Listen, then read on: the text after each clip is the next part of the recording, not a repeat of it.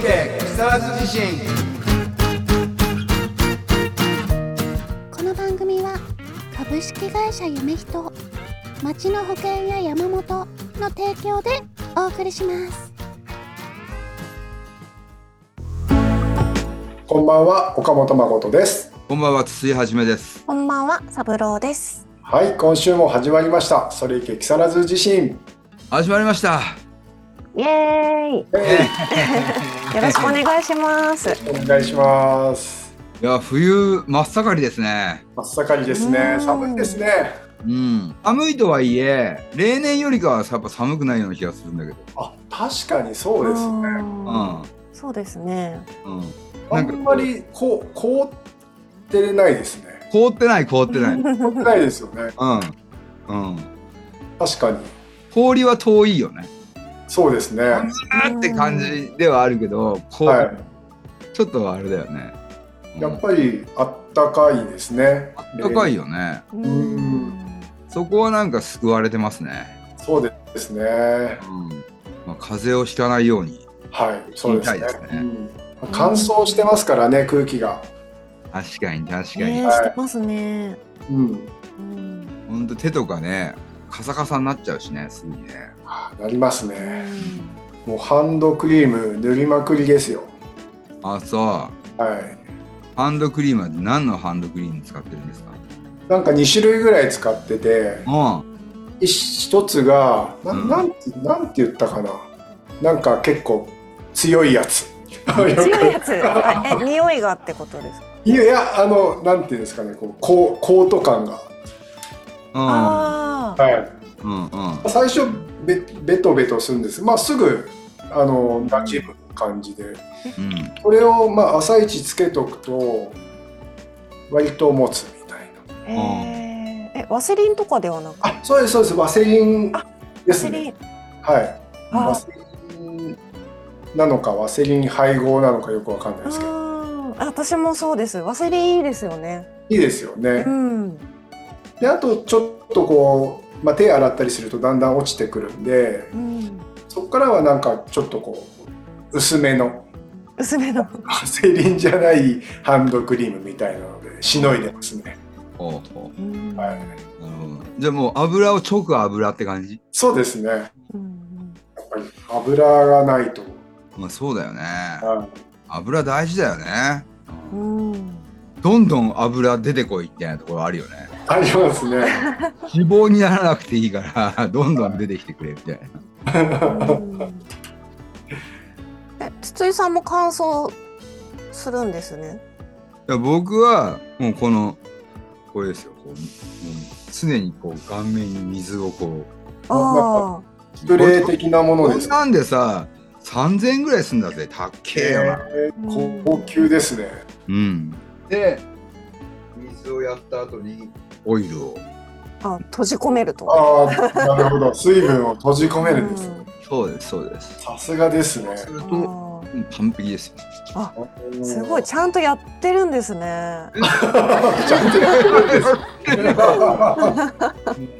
やってるやってる、僕もちゃんとやろうんへえ。もう手がのど届くところにあるんでじゃあ割とこまめにあれなんですね。いや、そうですよね。いや、たまにあるんですよ。こう今塗りたいって時にこう手の届くところにないんですよ。ああ、うん。なるほどなるほどそれはいくつも用意してあるってことですか？もちろん、あ、それセットは大事ですよね。欲そうですしい時にうん手に届く場所にあるうん大事ですね。大事大事う。うんん年取るとさお風呂お風呂入ってたにもかかわらずあれなんか油分足りねえなみたいな現象になるから、風呂上がりもこうちょっとこうわざとやってみたりとかね、して。うん若い頃はさもう嫌だったのよ。もうベトベトするみたいな。はいはあ年取るとさなんかなんていうの？あ体がこう喜んでるわ。みたいな進行する全然ベトベトしないんだよね。うん。そうそうそうそう。やっぱやらないとさこう小じわがさーうん。いはい。小じわ事情がだいぶ変わってくる。ああそうですよね。そうですよねきっとね。じゃなくてもさ俺は結構ほら垂れ目系だから垂れ目系って年取るとさなんかほらいろいろあるじゃん。童顔の人は年取っても顔は幼いとかさ。はい、うん。垂れ目系は年取って見えるんだよ。おー。うん。垂れだから岡本君とか俺とかあの垂れ目系だから。そうですね垂れ目系ですね。ああ垂れ俺はちょっと不利なのよ。見た目ちょっと老人、はい。そこそこの部分。でもほらやっぱその分でももうお肌が若かったりとかさ、はい。こうあとこう年って顔の筋顔筋？はい。顔の筋肉のは運動具合ってすごく大事らしくて、ああなるほど、うん。ああそうで表情が豊かな人ってのは若く見えるしとか。表情がの表情の幅って出るじゃん。あはい出ますね、うん喜怒哀楽を顔持ってるから、はい。うん。で無表情な人で垂れ目だともうすごく老人に見えるんだけど、はい。垂れ目でも表情が豊かだと若く見える。みたいな。うん。あーすごいわかりますそれ。そうそうそう。であとその中の一つに小じわっていうのが結構やっぱあるらしくて。はい。で小じわっていうのはさやっぱりこう肌のこう乾燥がさ、うん。あ肌が乾燥してると小じわっていうのは増えやすいというかうん。増えていっちゃうんだってやっぱり。うん。足りない油分とか水分をさみんなでこう取ろうとするからはいはうん。こうシューってどうしてもこうなっていくらしいんだよね。だから常にこうケアしてあげてると潤ってるから皮膚同士が奪い合わないみたいな、いうん。こじわはできないみたいな現象があるらしくてだからこうちゃんとこうややってますよ。僕えー偉いでちゃすね。んとやらないと。うん。岡本君もやってください。ちゃんとちゃんとやります。うん。やってもうあのねかもう俺たちも還暦に向けて準備していかないと、そうですよね。うん。うん。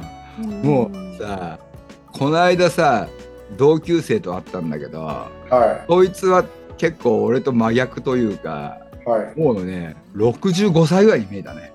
ああうん 結構老けて3歳なの見えちゃってるんですねうんうんやばくない？お前死ぬんじゃないの？みたいな ぐらいつけてたよ。まあちょっと乾燥問題ね。お肌のケアをしましょう。そうですねはい。はいですね。澤部ちゃん今日なんかテーマはあるんですか？はい。うん今日はですね。うん。2024年の1月2日に羽田空港で日本航空の旅客機と海上保安庁の航空機が衝突した事故で乗客379人が手荷物を諦めて脱出したってことがあったじゃないですか。うんうありん。ましたねはい、もう機体が炎上してしまって、まあ、手荷物はもう失ってしまったんですけどその中にペットもいたと。うんペットはい。を手荷物として預けてた方々がいてもうそのまま亡くなってしまったっていうことが起きたんですよね。なのでそれについてちょっとお話ししていければなと。あペット問題。ペット問題について。うんどうですか岡本君的には。ペット問題。そうですね。うちもペットは犬が1匹と猫が4匹いるんで。うんううん。んまあ一言ではないですけど。うんうん。こう当事者からすると本当に家族同然でうん。当然こうね事故だからって言って諦められるようなその命ではないうん。もの扱いされてはたまらないっていう気持ちはすごくわかりますね。そうですよね、うん。うんそのまま預けても離れ離れになってしまうっていうのちょっと、そうですよね。まあ、ただそこで賛否が分かれている状態なんですよね今。でもそうねある程度こうルールを決めて、乗せる場所とか離れ離れになりますよとか有事の時はこうなっちゃいますよみたいなある程度やっぱり航空機側もね飛行機会社側もそこルなんか線引きをしておかないと逆にもう乗せられないっていうことになっちゃうと思うんですけどうね、ん。そこのせめぎ合いというか。うん。ね確かにね。まあでも今回誰だっけあの女優がさ何人かさ言ったところが火種になってるってやつでしょ？石田ゆり子さんとかですようね。ん、うんうん。ペットも乗客部分に乗っけてくれみたいなう感じん。で炎上してるっていううんまあそもそも論からいくとやっぱりペットがいて飛行機乗るような旅は控えた方がいいんじゃないかっていうのがそうですね。こと、あと逆にペットを乗客エリアと同じところに乗っけれる飛行機のサービスもあるからああ。これ使えばみたいなあ要するにだから専用ジェットになるんだけどねうん。まあそういうことですようね。んだから一般の飛行機にの座席に乗っけるっていうのはうんどうなのかなっていうところはあるよね。そうですね。あくまで共用のスペースですからね。そうだよね。うんペット嫌いな人も当然乗ってらっしゃるでしょうし。うん。ねやっぱり吠えたりもするし匂いもあるからね。う。そうんっていう人はすごくイエスっていう人がいるのと同じぐらいいると思った方がいいよね。うん。まあ、むしろそっちの方がおその脳の人の方が多い可能性は極めて高いしね。そうですね。難しいところですね。うん。まあそもそもじゃあペットとは何なのかとかっていう観点から見るとさうん。やっぱりまあシビアな言い方するとどちらかと言ったらば物、うん。うん、人ではないんで人権はないんでそうですね。法律的に言うと大体みんな物扱いにされてますよね。そうだよね、うん今この世のものっていうのはさ人間社会人間社会のものっていうのはさ人か物かだからうん。人ではないっていうだから物じゃないどちらかいくら家族とはいえどもねそうですそうなんね。でやっぱりちょっとねそれかまあ自分も物側になって離れられないならば自分も貨物側に乗るとかああ。そういう配慮もうん大事だ配よ慮 あご希望の方は。そうそう私もあのかもうね花ちゃんと離れられないんで、うん。貨物か貨物コーナー行きますとかね貨物エリアにそのそういうエリアを作るとかねうんうんまあそもそもそういう特別機を用意するとかも、まあ、需要がそれだけあればありだと思うんですよね。うんもうこの飛行機この便はペットと一緒に乗れる飛行機ですよっていうこう便にしちゃえばあそういう飛行機だったら私は乗りたくないっていう人は乗らないでしょうしそうですね。全然 OK っていう人は乗るかもしれないし。本当だねうんなかなかそうですね。意外に根が深い問題だよね。そうですね。ペット問確題かに。日本はさペット販売するじゃん。はい、うん。ヨーロッパとかさ結構そのまあアメリカ、まあ、白人社会においてはさペットって売買しちゃいけないからさ。ああそうなんですね。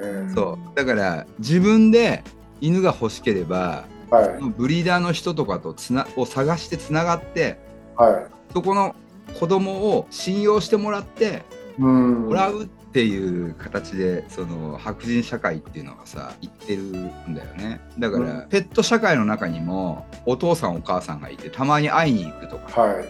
うん、ちゃんとそういう家族での交流があってみたいな。うん。感じなんだけどやっぱり日本はね売り買いするしてるからうん。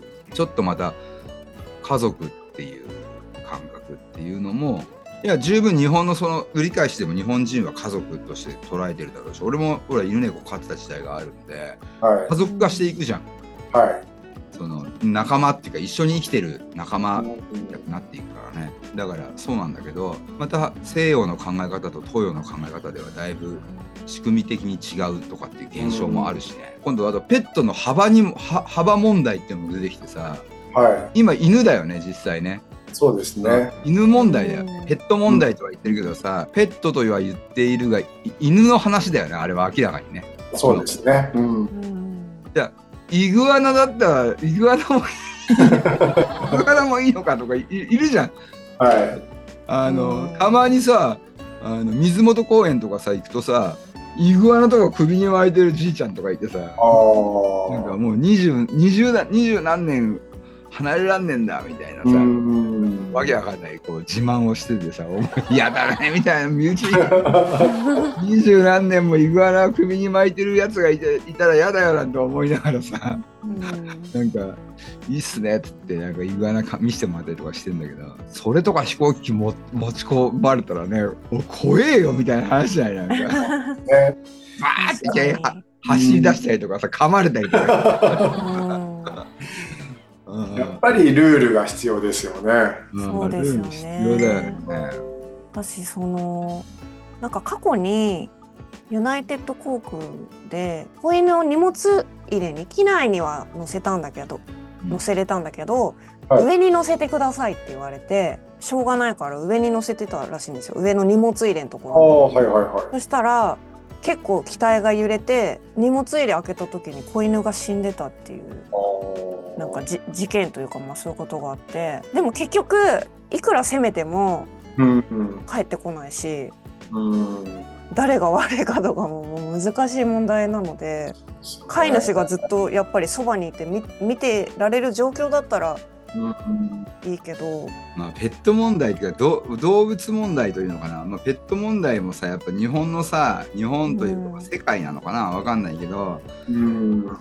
闇深い一つの問題ではあるなと思っていて、まあ、その一つがさ盲導犬問題っていうのを俺のな俺は勝手に言ってんだけど。うん。ああ盲導犬。俺昔盲導犬協会にさまあちょっとこう寄付した時代があって月5,000円コースみたいなので年間6万円ぐらい払っててで、まあ、5年ぐらい。まあだからトータルすると大した額じゃないけどなんかそういうのがあってなんか通知あの盲導犬パンフレットみたいに来たりとかさしてさ近かった時代があってね。でまあ恋にしているところがあったんだけど30いくつかの時に障害者関係の人たちといっぱい交流取った時にさそこでそのリアルな声っていうのを聞いたんだけど盲導犬にトライした人っていっぱいいるんだよね実際。あのはい。盲導犬を持ちませんかみたいな感じ。うん。でもね2年ぐらいでもう手放しちゃう人がすごいいっぱいいることを知って実際その経験者とかとも5人ぐらい話したんだけどは大変なんだって盲導犬って。い。へえ。外出る時はこう面倒見てもらったりとかするんだけどもう家にいる時もねずっとねパートナー的に動いてないとダメで。うん。いやもう盲導犬と付き合っていくっていうのが疲れてしまう。みうたいな。ん。うん。のが現現実らしくてさ、うんまあ、確かに盲導犬とかって実際ほら言われて要するに盲導犬協会があってさ活動してるからさ存在はまあ誰しもが知ってたりとかするんだけど街で見ないもんね、確かに。ああんまりそうですね。うん、俺1回ぐらいしか見た時ないよ。人あ生、あ、確かに見ないですね。うん、うわ来た盲導犬だよみたいな感じでそれも1回かな、うん、だから活動がすごく有名で存在は知られてる割にうん。現実的には見ないっていう話だよね。確かにうん、そう言われてみればあんまり見ないですうねん。まあでも大変そうだろうな。何が一番大変か大変ですかって聞いたらばなんかね盲導犬の方が偉偉い偉くなっちゃうような付き合い方をしないといけないみたいなこと言ってて。へえ。あれあ自分がご主人様ではないってことなんですか？そうそうそうそうそうそう、あうん。向こうのーうん向こうを尊重してあげないとうん関係的に成り立たないらしい。うんうん、あーまあでもそうですよね普通だったら飼い主がこっちだよっつってうん。引っ張ってく方ですもんねそうそうそうそうそうでも盲導犬の場合は盲導犬が張ってくる、そうそう。うんこっちだっつってなるほどだからみんな盲導犬とか教会に促進されて始めてみるんだけど2年ぐらいで断念しちゃう。う。うんん今ちょっと調べてみたら、うん、盲導犬ロボットっていうのが結構開発されてるみたいですね。すごいね。これは楽だね。うん。それだよ時代は。そうですよね。うん。今入門用だと約60万円ぐらい。おへお。ーまあ、フラッグシップでも134万円とか198万円らしいんですよ。うん。うんうんででも盲導犬1頭にかかる費用はうん。600万円かかるそうなんですねああ結構しますそれね。とやっぱり比較してしまったりね今うのん付き合いがみたいな生き物うん相手なんでねー。うん。ちゃうとこうこれからロボットっていうう。うんんタクシーも増えてくるんですかね。うん、増えるねうん。確かに。今むしろ俺欲しくなったもんそれ見えるけどさ連れ歩きたいみたいうん。なうんなんか障害物センサーとかこううん、うん、なんかマップのデータとかがこう組み込まれてるらしいですよ。あいいね、うんめっちゃ便利ですね。うん、確かに欲しい。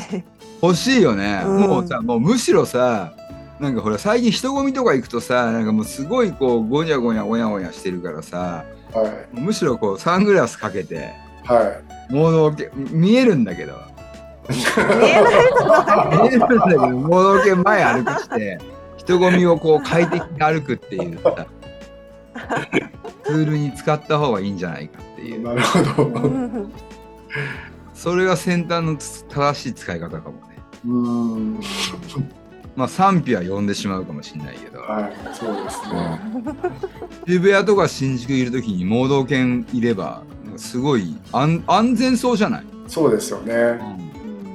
ただあのロボットこれ AI ススーツケース型とかもあるんですね。スーツケース型。スーツいいです。ケース型なんだけど一応 AI 盲導犬ロボっていう。歩いてくれるわけじゃないんだ。自分がスーツケース持ってない。スーツケースみたいな形しててだ手にずっとこうくっつきながら、うん。これ自分で動かしてんのかな、こう何手で持ってると、うん。なんかこう行く方向にヒューそうってす行ってくるの。周辺の障害物とか人物を認識して持ち手部分の振動で方向を知らせてくれるって手手の感覚で。そこでブルブルブルってこっちに人がいるぞって教えてくれるすごいね。ちないみにいですね。盲導犬ロボはさちゃんと手足あんでしょ？その盲導犬ロボ、今見てる画像だともう本当にうん、それこそものですね。足 足とかないの、足とかあるやつもあるんですけど、うん。基本なんか車輪がついてますね。あうん。車輪がなんだ あの本当四つ足の ロボなんだろう機械って感じ。四つ足のもいますけど、あれです。四つ足もいますね、考えてみたら四つ足いらないですよね。うん、四つ足じゃなくていいね。車輪がついてて二輪だったら大丈夫だ。うん。ドローンでもいいよなんなら。まあそうですよね。ああ確かに。人型でもまあ二足歩行してくれたら一番いいよね。っていうかむしろさ、うん。もうさ自分が座っちゃえばみたいな感じじゃない？まあそうですよね。うん自動運転式のなんか、あの一体化しちゃう、うん。うん一体化しちゃうまあでもそういうそういった福祉というか、まあ、福祉的なサイエンスの進化っていうのはすごいねすごいですあんまりね。すごいですね江戸時代とかさ原始原始的な時代というかさそういう時代だったらばもう目が見えなかったりしたら致命傷だもんねそうですね。うんとしてね話はぐわーんと戻るけどまあでもペットは可愛いよねそうですね。そうですね癒しだよねう。うんうん。ん癒しですね。癒しだよね俺も今お魚さんをこう飼ってるけどやっぱりああ。うん餌を食べてるところを見るとやっぱりねああ。癒されるしさうん自由に動き回ってるところを見るとさうん癒されるし、はまあ人間には必要なものが多すぎるね そう考えるとい。そうですね。う。うんんまあでもあれだね結構うちの地区野良猫いるんだけどはい。やっぱり家飼いのの野良とかあと外飼いの野良猫はやっぱ違うね、ああ、違いあますか。ーうんうんオーラがオーラが。オーラが違う、え家でも家で飼われてる猫はー、はい。本当に幸せそうだねあ 確かに、ううん、穏やかな感じですしね。ん。穏やかだよね、ううん。うん、育ちがいいというか、ううん。ん。でもね野良猫はねやっぱりね獣感があるよ、うん。ああ、わかります。うん、うち猫が4匹いて、そのうちの3匹が、まあ、多分、あのー生まれたばっかりの時に保護してきた猫が3匹と、うんあと1匹が多分野良歴1年ぐらいある猫ちゃんがいるんですよ。ううんん野良歴のある猫はうんすごい生きることに貪欲ですもんね。すごいたくましいですよ。あもうなんか食べ物への執着心とか。うんなんかこう人に何かをねだるその甘え感とか、う。うんんなんかすごいんですよ。またそれが可愛いんですけど、あ。なるほど確かにね。可愛いなそれ。やっぱりだから、うん今話聞いてなんて感じたのは、やっぱ人間もやっぱ野良歴が多少ある。確かに。たくましくなりますようね。んいやー今の話は面白かったな。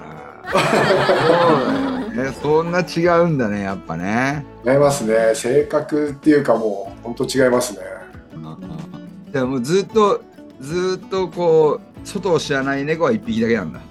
そうなんです。ああ、外を知らない猫が3匹。三匹や。あ、はい逆ね。はいその一匹はやっぱなんかちそのやっぱそいつはやっぱ影響力も強いの？影響力も強いです。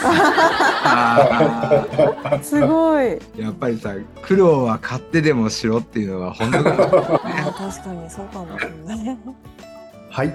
ということで、そろそろお時間ですね。ちょっと聞いてよマイクロフォンと木更津自身また来週バイバイ番組ではあなたからの投稿をお待ちしております公式ホームページのメールフォームまたは Facebook ページのメッセージよりお送りください。投稿内容は相談感想何でもお待ちしております。なおこの番組はポッドキャストでも視聴できます。聞き逃した方また聞きたい方ポッドキャストで会いましょう。